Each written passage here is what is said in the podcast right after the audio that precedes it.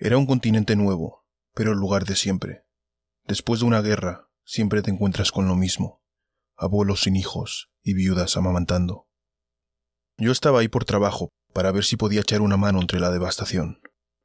El cabecilla del poblado nos dio la bienvenida junto al resto de la escasa población en su templo de culto. Sería generoso decir que la estructura del templo era de madera. Más bien eran unas ramas ingeniosamente amontonadas, para dar la ilusión de cobijo. Primero adoramos a nuestros respectivos dioses juntos, y luego proseguimos con el tour de la zona. El cabecilla debió sacar un palo de la pared del templo para utilizar de bastón, ya que perdió una pierna en la batalla. También nos acompañó su hijo, que ofrecía su hombro como apoyo al jefe anciano, que luchó en bando opuesto a su padre durante el conflicto, obligado. A él le faltaba la lengua. Cojeamos de un punto a otro, de este campo de cultivo a este campo de batalla.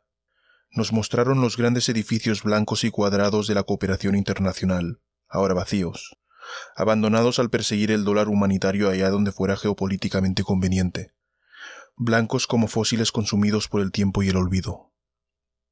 Muy pronto, durante la jornada, supe que no volveríamos ahí, dejando a ese valle de cólera y lágrimas a su suerte. Aún así no fue un día desaprovechado. Vimos a mujeres cultivando el campo, a mujeres cuidando a los chiquillos traviesos, a mujeres decorando sus cabañas hechas de adobe y boñiga, que es básicamente excremento de vaca. Para acabar el día, unos críos nos trajeron unas sillas de plástico y nos sentamos a la vera de un árbol que nos cubriría del sol. Mataron unas cuantas gallinas, buenas gallinas, insistieron, y enviaron a los niños a por bebida. Mientras tanto, la esposa más joven del jefe cocinaba los pollos, y nosotros hablábamos de la guerra. Y así pasaron horas, los hombres admirando las ruinas del pasado, las mujeres construyendo el futuro. Siendo honesto, preferiría haber olvidado este día en cuestión, pero viendo a una mujer decorando su cabaña de boñiga, donde dormía ella y sus cinco hijos y sus dos cabras, grabó la jornada en mi memoria. Recuerdo, más que nada, a la flor deliberadamente clavada cerca del umbral de la puerta. No sabía que allá habían rosas. Recuerdo a esa rosa que, si la fuese a sacar de la pared, todo el edificio se derrumbaría, mi recuerdo, el poblado entero, como un polvo en el viento. Es impresionante el poder de la belleza, ¿no? Y de nuestra necesidad por ella. Desde que han habido humanos viviendo en las cuevas, han habido humanos pintando sus paredes. Y el primer cavernícola en preguntar, Hey Rafa, ¿qué haces ahí dejando la marca de tu mano en la piedra? Ese fue el primer filósofo del arte. La filosofía del arte nace de la estética, y la estética, que estudia la esencia y la percepción de la belleza, es una de las ramas principales de la filosofía. Hoy en día, en líneas generales, el arte es prioritariamente un objeto comercial más que uno estético, y la belleza, aunque aún tiene valor primario, carece de definición común, pues cualquier parámetro establecido ofendería a lo que discrimina, a lo que deja fuera. Ya somos demasiado correctos para tal cosa. Así que nos contentamos con nociones privadas de la belleza, y consideramos la apreciación del arte como un lujo.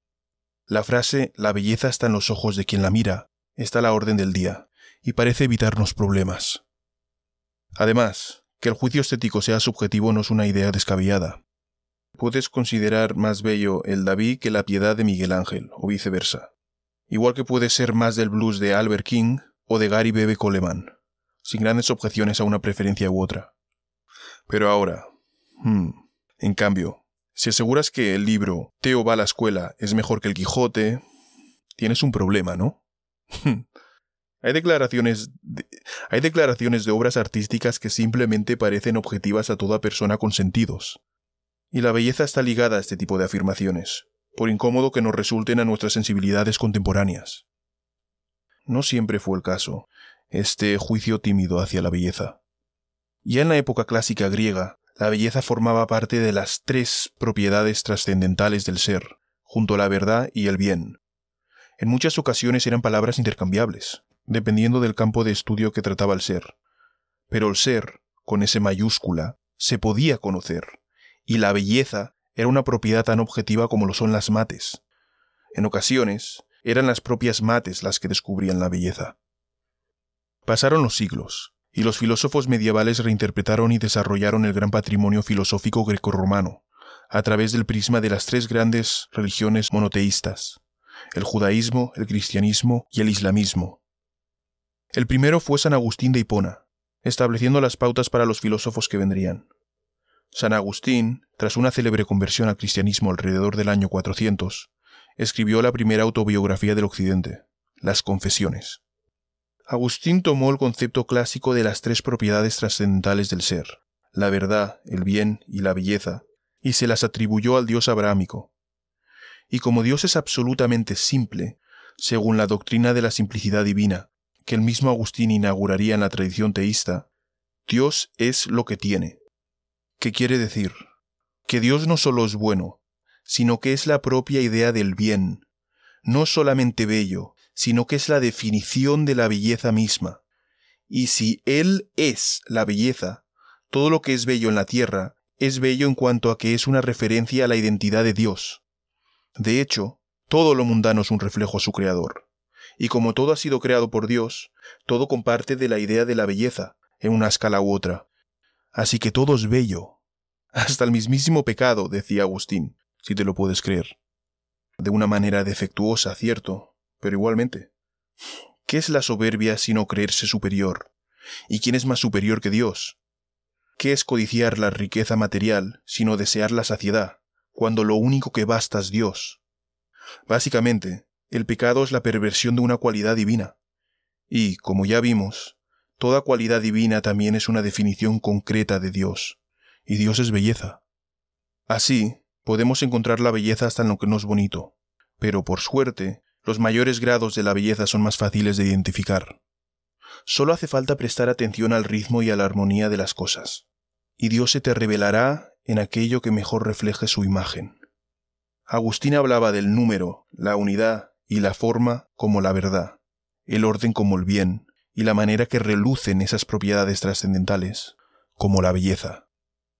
Esta idea también la compartirían los musulmanes que conquistaron unos siglos más tarde el norte de África de donde provenía San Agustín, los mismos árabes que luego conquistaron la península ibérica. Entre sus antiguas tradiciones, los moros del Magreb tenían grandes celebraciones de baile, donde, si un bailarín mostraba una belleza cautivadora durante su interpretación, se creía que dicho artista se convertía en un vehículo a través del cual Alá se mostraba al mundo. En ese instante rapsódico, cuando Alá se dejaba entrever, el público exclamaba su nombre, Allah, Allah, nombrando a quien veían. De esa tradición árabe proviene la palabra más española que tenemos. ¡Ole! Sí, de ahí. Y por eso aún se chillan olés en los espectáculos, aplaudiendo la belleza de un acto artístico. Se está viendo a Dios a través del artista.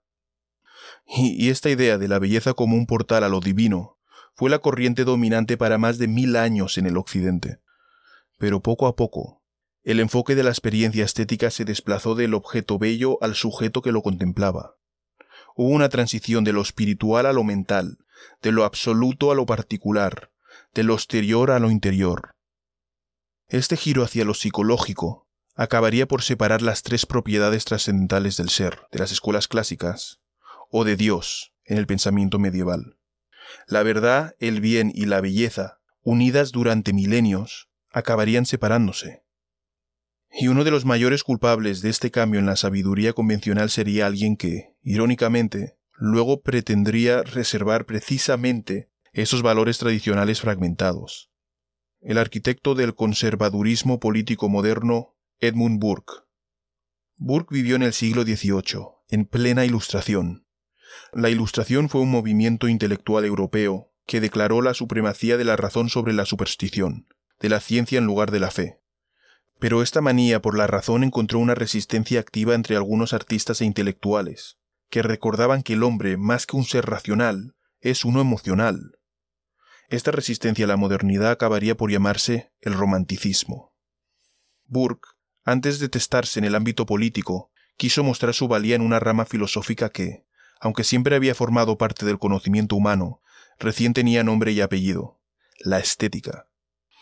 Es más, transformó una idea sobre la crítica literaria de un pensador románico desconocido en la obsesión del romanticismo, lo sublime. Lo que es extraño, pues si tuviese que resumir la política conservadora de Burke en una frase, sería, la evolución siempre es preferible a la revolución. Pero aún estamos viviendo el efecto que tuvo su idea revolucionaria en la estética, aunque él mismo no se percatara de ello.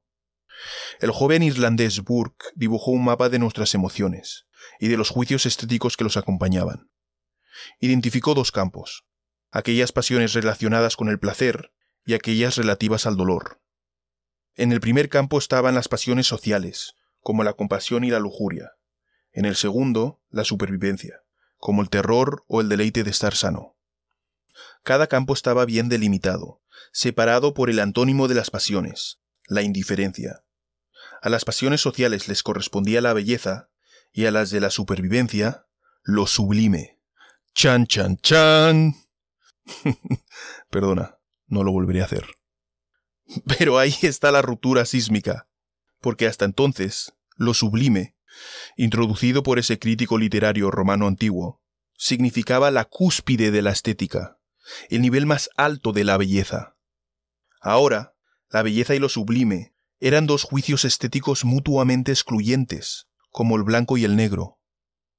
Para Edmund Burke, entonces, la belleza se asociaba con aquello que suscitaba las pasiones sociales, por ejemplo, el amor, la pena, con aquello delicado, tierno, pequeño, con los cambios graduales y armoniosos, con lo femenino, que con razón irritó a las feministas de la época.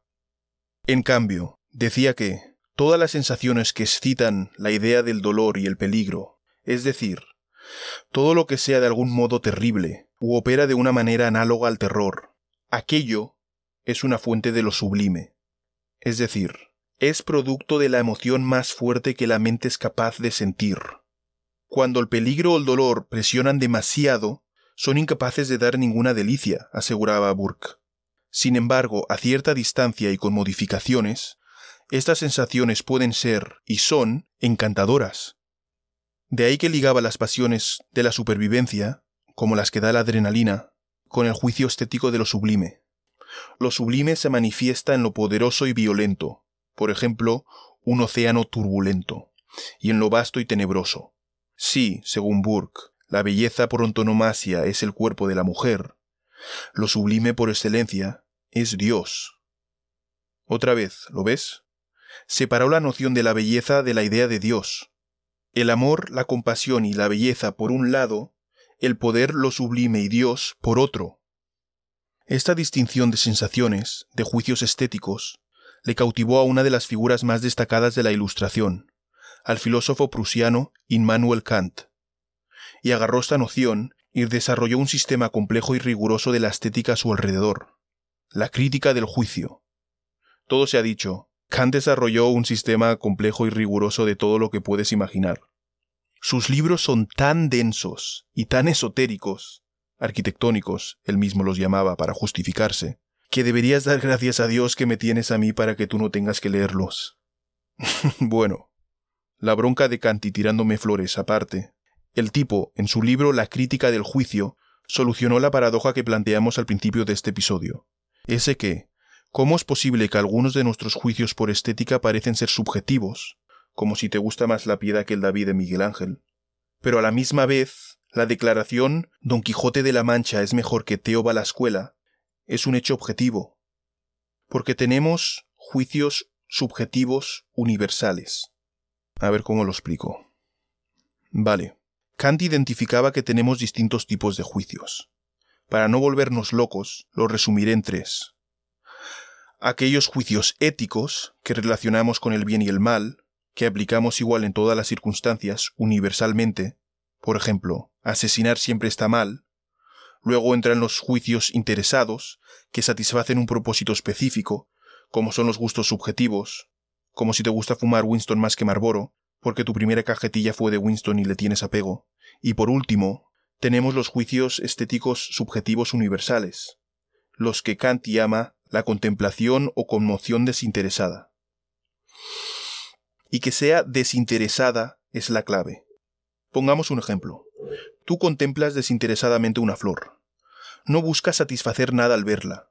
No eres un botánico estudiando el sistema reproductivo de las plantas, sino un simple espectador. Si ese es el caso, de repente, despierta a ti una reflexión libre. Kant lo llama un juego libre entre tu imaginación y tu entendimiento.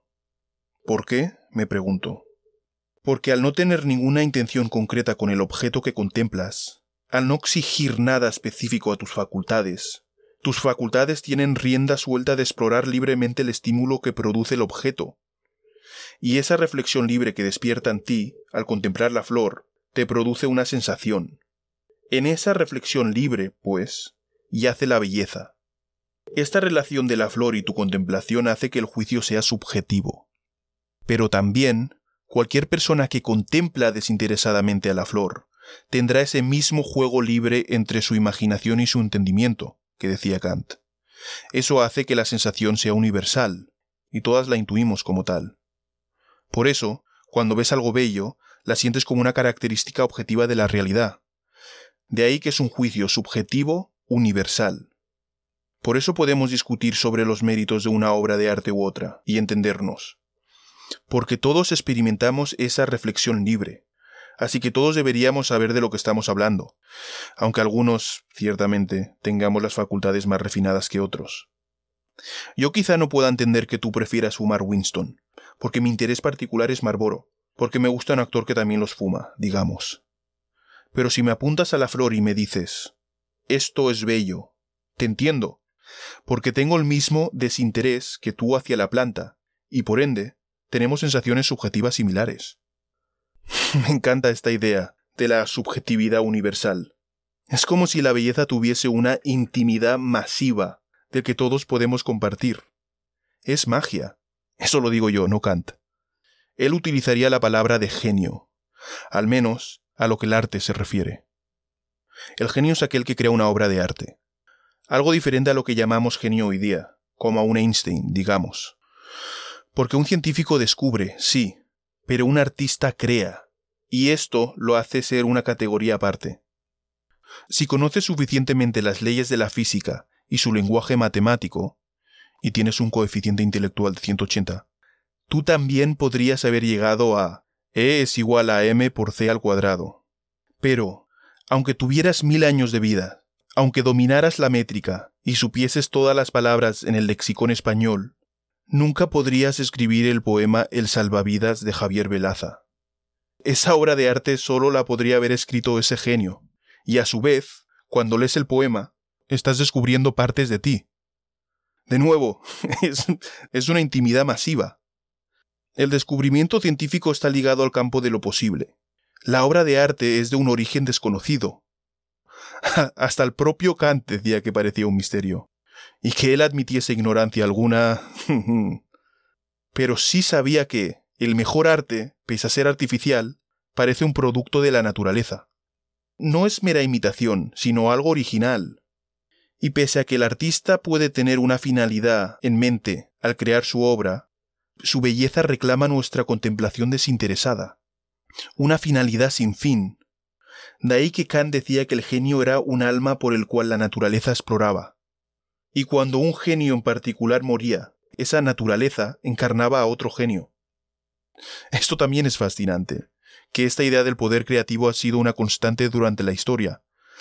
Se le ha llamado por muchos nombres, la gracia divina, las musas, la inspiración, una epifanía, el artista como instrumento de los dioses, la muerte del ego, encontrando la zona de flujo. Hay cierta humildad en el acto creativo, ya que no consiste en tener el control, sino de rendirse, de soltarse, dejarse llevar por una locura domesticada que se apodera de ti, que habita en ti, pero que no te pertenece, donde, ante la presencia de tal milagro, a los demás no nos queda otra que gritar ¡Ole! De hecho, el genio y la locura parecen navegar las mismas aguas, pero mientras que el genio adentra aguas inexploradas para volver con un tesoro, el loco naufraga, ahogándose en las profundidades. El genio parece trascender a la persona, y la persona, mediante lo sublime, trasciende a la naturaleza. Esta es la diferencia entre lo sublime de Burke y el de Kant. Mientras que lo sublime terrorífico de Burke deleita al ser humano ante el poder infinito de Dios, lo sublime de Kant conmueve a la persona porque le ensalza a ella misma. Lo explico. Para Kant, frente a la magnitud y el poder de la naturaleza cruda, te sientes abrumado, atónito, paradójicamente repulsado y luego atraído por la infinidad que sugiere el cosmos. Solo tienes que alzar la vista durante una noche estrellada, pero, Pero aunque tal magnitud supera tu percepción y hasta los límites de tu imaginación, debido al uso de la razón, esta idea terrorífica no te supera, y eres capaz de concebirla. De ahí nace lo sublime, no de la naturaleza aterradora distante, sino de tu propia capacidad de superarla y de la sensación que eso te produce. Nace en ti. Lo sublime es aquello en comparación con lo cual toda otra cosa es pequeña. Así que no se puede hallar en la naturaleza, pues en la naturaleza algo solo es grande o pequeño en relación a otra cosa. Entonces debe provenir de nuestro uso de razón, demostrando que estamos por encima del mundo sensible. Lo sublime señala al aspecto trascendental de nuestra humanidad. Nuestro miedo inicial se redime una vez conocemos el carácter indomable de nuestro espíritu. Para acabar de explicarlo bien, Kant nos pone un ejemplo, no un objeto estético ni un paisaje majestuoso, sino una situación de guerra aseguraba que los sentimientos de los soldados involucrados en un conflicto bélico se vuelven cada vez más sublimes en proporción directa al número de peligros al que se enfrentan con valentía. La disposición de sacrificar el bienestar biológico por unos principios racionales demuestra la capacidad sublime del ser humano, por encima de la naturaleza. Demuestra cómo el hombre, mediante el juicio, utiliza la naturaleza para expandir el concepto que tiene de él mismo Hmm. Supongo que eso mismo estábamos haciendo bajo la sombra del árbol aquel día, junto al cabecilla cojo y su hijo mudo, rememorando la guerra. El anciano contaba y su hijo asentía con la cabeza. Y había confort en recordar situaciones aterradoras distantes, sabiendo que ya pasaron, ensalzando al espíritu sublime del ser humano. Pero este divorcio, belleza, sublimidad, no me acaba de convencer. Edmund Burke colocaba al coraje en el campo de lo sublime y de Dios, separándolo de la belleza, y del amor y de la compasión.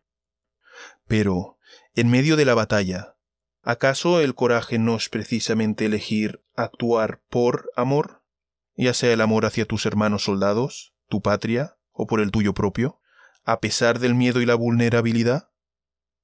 Kant dice que, desde una distancia segura el paisaje de la naturaleza cruda nos conmueve porque, aunque la magnitud enfrente nos empequeñece, podemos reconocer el carácter indomable del ser humano. Y esta idea me gusta. Además, hace el paso definitivo de apartar a Dios hasta de lo sublime, enfocándose en lo puramente humano. Pero debo decir que, si Dios ha muerto, murió cuando dejó de ser necesariamente bello. Gracias, Edmund, supongo. Aun así le diría Kant que el ser humano es grande, no a pesar de su fragilidad, sino precisamente por ella. De un modo retrógrada, especialmente desde nuestro punto de vista contemporáneo, estas pasiones de la empatía, la ternura y el amor que se manifiestan en lo bello se atribuyeron a lo femenino, y el poder, la fuerza y la magnitud de lo sublime a lo masculino. Y a este segundo campo se le dio preferencia. Lamentablemente, aún es una preferencia extendida. Los adolescentes varones quieren mandar y ser indestructibles, y las feministas andan con caras serias por todos lados, demostrando que ellas también pueden tener mala leche y bíceps grandes. Obviamente, reducir los sexos a una u otra pasión es injusto. Pero aún peor es no entender que el poder real solo sirve si se sirve a los demás. Que la fuerza no es igual a la violencia, Destruir algo es fácil, igual que pegar un puñetazo. La fortaleza de verdad consiste en construir algo con cariño y ternura. ¿Y qué hay más grande que el amor? Si es así, las propiedades de lo sublime y la belleza son las mismas. Como ejemplo, mira el poblado devastado por la guerra donde estuve, donde tenían roles sociales muy definidos acorde al género, donde la sociedad exigía a los hombres morir por la próxima generación, y a las mujeres vivir por ella. Ambos sexos ponían sus vidas al servicio del provenir. Que no se me malinterprete, no estoy aplaudiendo esta situación. La encuentro trágica. Pero eso no quita la belleza en el coraje del soldado, ni la sublimidad en la rosa de la viuda. Y por eso tenemos este impulso religioso hacia el arte, porque nos redime. Porque el arte sí es bello y es bueno y es verdadero, y de esta manera, como dijo Dostoyevsky, La belleza salva al mundo una y otra y otra vez. Así que empápate de arte, intégralo a tu vida, y la belleza, la verdad y el bien te acompañarán. Me refiero al arte bello, ¿eh? Al arte de verdad, al arte del bueno. es gracioso, porque aunque nuestros conceptos estéticos son misteriosos y estén un poco desordenados, como ya vimos, nos pasamos gran parte de nuestras vidas buscando un atisbo de lo absolutamente sublime, de la belleza pura. Esto no es broma. Hasta el papel de váter que utilizo tiene flores rosas impresas en ella. Estamos totalmente locos por la estética. Imagínate que ahora una civilización alienígena envía a un científico para estudiar a la raza humana para determinar si vale la pena interactuar con nosotros o aniquilarnos. ¿Qué diría? Sí, estos primates, los Homo sapiens, se cubren el cuerpo con tejidos, pero no para protegerse de los elementos, sino con distintos colores y formas porque les place los diseños. Pintan sus cuevas y sus caras, sus uñas y pieles, y hasta el papel de váter. Sacrifican demasiadas horas de sus breves vidas trabajando para conseguir papelitos que luego intercambian para ir a sus centros urbanos, adentrar los inmuebles más cotizados, para sentarse quietos y escuchar a otros primates haciendo sonidos con cuerdas y gritando melodías, aunque no parece satisfacer ninguna necesidad biológica. O van a unas salas oscuras para ver y oír mentiras interpretadas por mentirosos profesionales, y lloran y ríen como si estuviesen experimentando una categoría superior a la realidad. Están completamente locos. Van gritando ¡Ole! cuando ven a alguien patear una piel de vaca esférica.